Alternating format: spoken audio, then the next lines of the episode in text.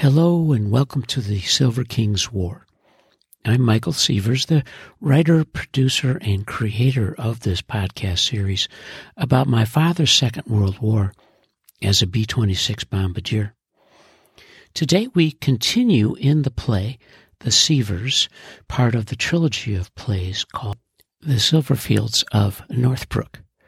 This is scene three, entitled The Standard Club. It's early June 1959.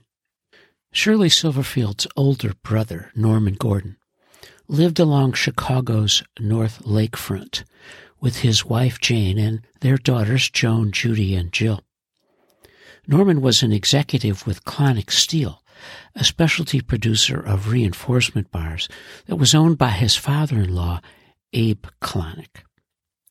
The Gordons lived a prosperous life, spacious apartments, large cars, and club memberships. For summer days of golf and swimming, it was Bryn Mawr Country Club in Lincolnwood. Throughout the year, regardless of the season, there was the Standard Club in the heart of downtown Chicago. A classic sports residential tower, it was the Jewish community's answer to the exclusionary WASP city clubs. Imagine an ocean liner on edge. It hosted the extended Silverfields and Gordons for the rehearsal dinner before Stanley married Shirley on June 19, 1946. During the Northbrook years, Norman invited his nephews, Michael, and his close but not cousin, Scott Fleischman, the son of Jane's sister Shirley, to the Standard Club's father and son baseball night always a Friday night in early June. This became a memorable night for the up and coming hardball progeny. Michael, 11, was four years into his Northbrook Little League career as a left handed pitcher, outfielder, and first baseman. Michael and Scott loved sharing this night, which included Michael's weekend stay at the Fleischman's spacious third floor apartment in a building owned by Scott's grandfather, Abe Clonic. Abe and Rose Clonic lived on the first floor of 451 West Aldine. They had a spacious concrete terrace over a two-car garage. Rose made a legendary beet borscht, which Michael often poured over the wall when the adults were busy. Scott's mother, Shirley, made Michael feel at home with her usual tirades at these up-and-coming hardballers.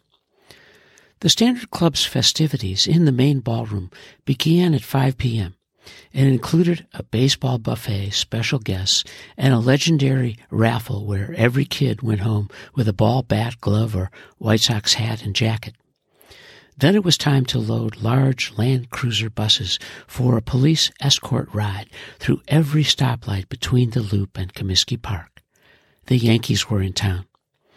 These were the years of Mantle, Maris, Ford, and Berra the Bronx Bombers. Their opponent, the South Side's Pale Hose, were playing well and would win the American League title behind Billy Pierce, Nellie Fox, and the remarkable Cuban Comet, Minnie Minoso. Another lefty, Sandy Koufax, pitched for the Los Angeles Dodgers, who beat the White Sox in a five game World Series that fall. As the scene opens, Michael steps under a single light to read his letter to the Stearns, and he begins Dear Aunt Lucille and Uncle Lester, I am really excited. The Standard Club's father and son's baseball night is this week. I can hardly sleep. This is my third time at the club. As you remember, Mom's brother, Uncle Norman, takes me and Scott Fleischman, his nephews, as his sons for that night. It's a great evening. Last year I won a new bat in the raffle. Fried chicken, baseball gear, police escort ride to Comiskey Park to see the Pale Hose and the Yankees. What a wonderful scene, an amazing evening. My chance to see Billy Pierce and Whitey Ford spin their lefty magic. Mickey Mantle, too. I'll close. Got a big night tomorrow. I love you, Michael. As the scene converts, Norman Gordon, Scott Fleischman, and Michael are sitting in excellent reserved seats at the legendary Comiskey Park. The air crackles with anticipation on a cool evening in the city. Uncle Norman begins. What do you think, guys? Good seats? And Michael, these are great, uh, Uncle Norm. We can see the whole field. Yes, wow, these are the best yet. Thank you, says Scott. And Norman, you guys are welcome. It's nice to settle in and catch the end of the infield work. Ready for peanuts and popcorn? You bet, Uncle Norm. This scene is amazing. The Bronx Bombers invade Comiskey Park. That's right, Michael.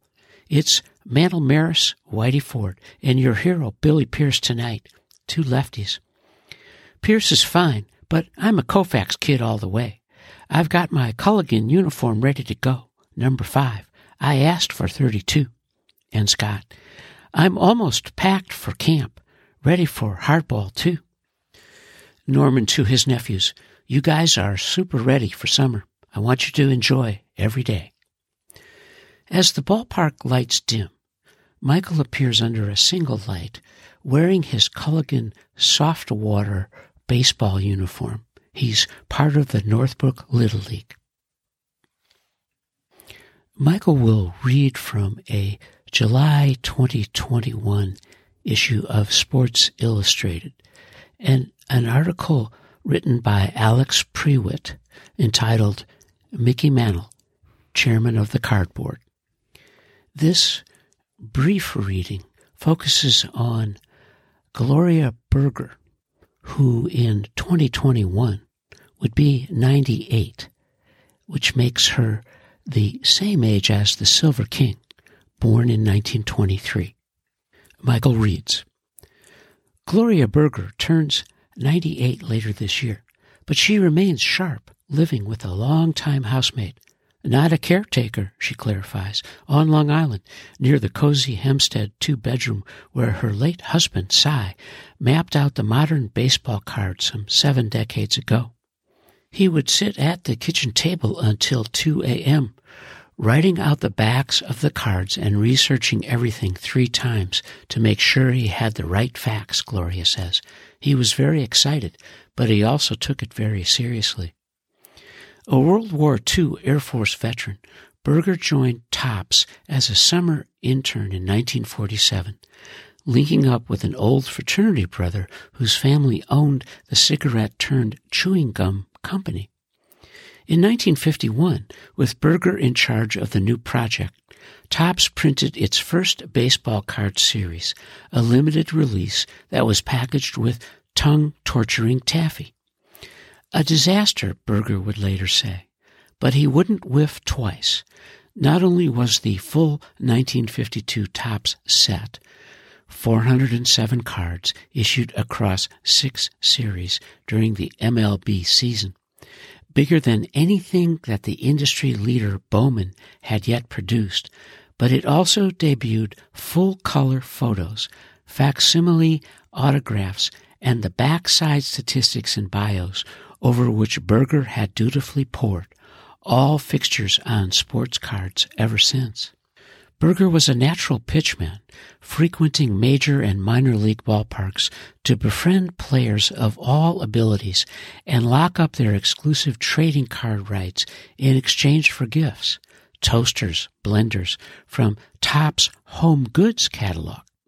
Their contract signatures were then reproduced for the cards and he developed an especially close relationship with the era's biggest star. My earliest memory of being in a clubhouse, says Cy and Gloria's son Glenn, is me sitting in Mantle's lap, watching him wrap his knees.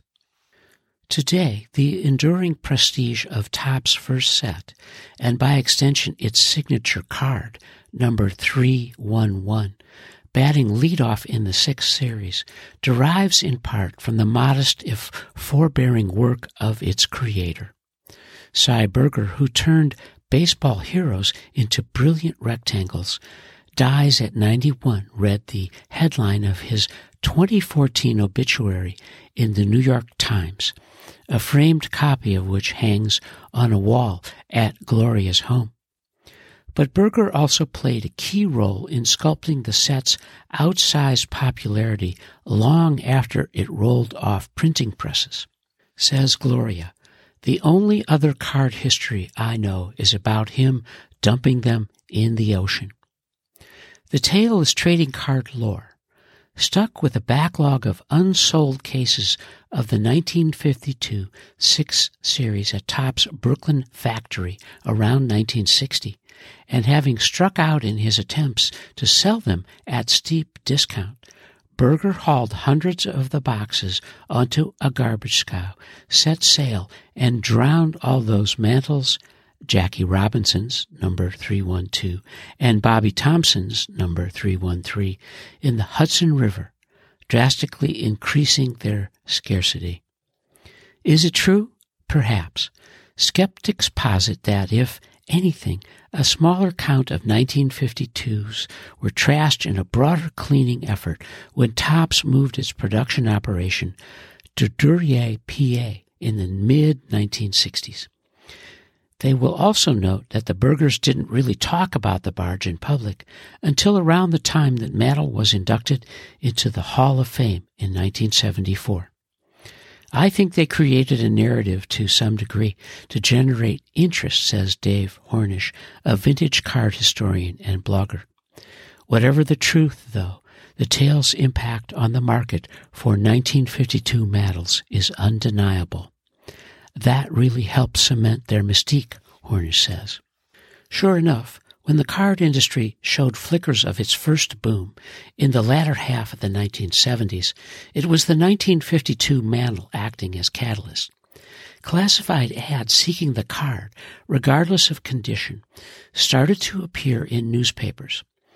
One from the Chicago Tribune requested old baseball cards and 1952 Topps mantle, as if number 311 occupied a stratosphere all by itself. Hobby newsletters, meanwhile, reported bigger and bigger sales, such as a less than excellent mantle raking in $200 at a St. Louis auction, and an excellent mint version fetching $500 from a Maryland collector. There is no card more controversial, Lew Lipset wrote in the June 1978 edition of The Trader Speaks. Its price rise over the last year has brought forth many advocates and detractors. The story of the 1952 Topps Mickey Mantle card is stunning, a great read, and captures the frenzy of those days and these days around the industry.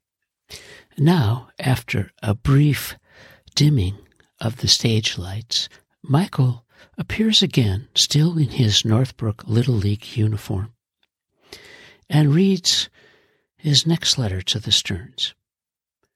Dear Aunt Lucille and Uncle Lester, what a night. The Standard Club was packed. Scott and I won cool gear, balls and bats, after the fried chicken and ice cream, the prizes went fast. Then we rode big buses with police escorts through the loop to Comiskey Park. We didn't stop the entire way.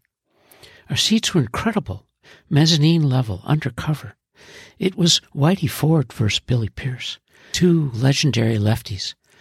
The Sox won when Minnie Minoso hit a long eighth inning home run.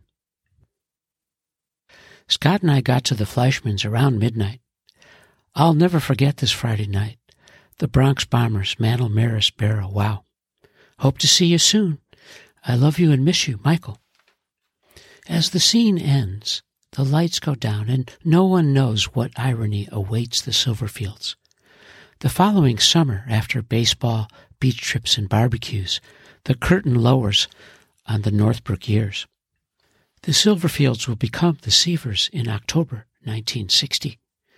Michael, the lonely liberal in his Teddy Roosevelt's seventh grade social studies class, took the presidential oath on January 20th, 1961, after JFK won the White House over Richard Nixon, one month after the family arrived in Rockford. Almost three years later, in November 1963, Michael, a high school sophomore, sat in his afternoon geometry class at Guilford High School when the intercom relayed the news of JFK's assassination. Now, in November of 2023, 60 years after that tragic day, I want to share a story about my connection to Roy Sievers. Twenty years ago, after a splendid round of golf at the famed Pasa Tiempo Golf Club in Santa Cruz, California, which was designed by Alister MacKenzie, two dear friends, Paul Dupay and Kevin O'Donnell, joined me for a post round cocktail. We were sitting on the terrace at the club, reviewing our rounds, discussing our many errors and a few successful shots.